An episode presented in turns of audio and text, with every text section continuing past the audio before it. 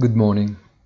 While the fear about the effects of the Omicron variant uh, seems to fade away by raising the appetite for risk and therefore pushing the indexes higher again after having thrown them into dismay only three days ago, the outcome of the video meeting between Biden and Putin does not seem to have yielded any result other than to confirm the opposition of their respective positions.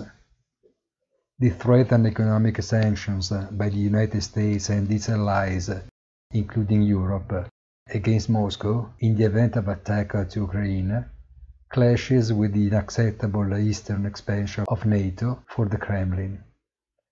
A heavy impasse that joins Beijing's irritation over the American boycott of the Winter Olympic Games and makes tensions likely to strain relations in the days to come.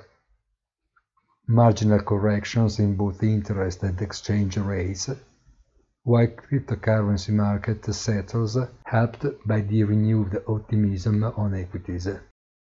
Have a nice day and please visit our site easy-finance.it.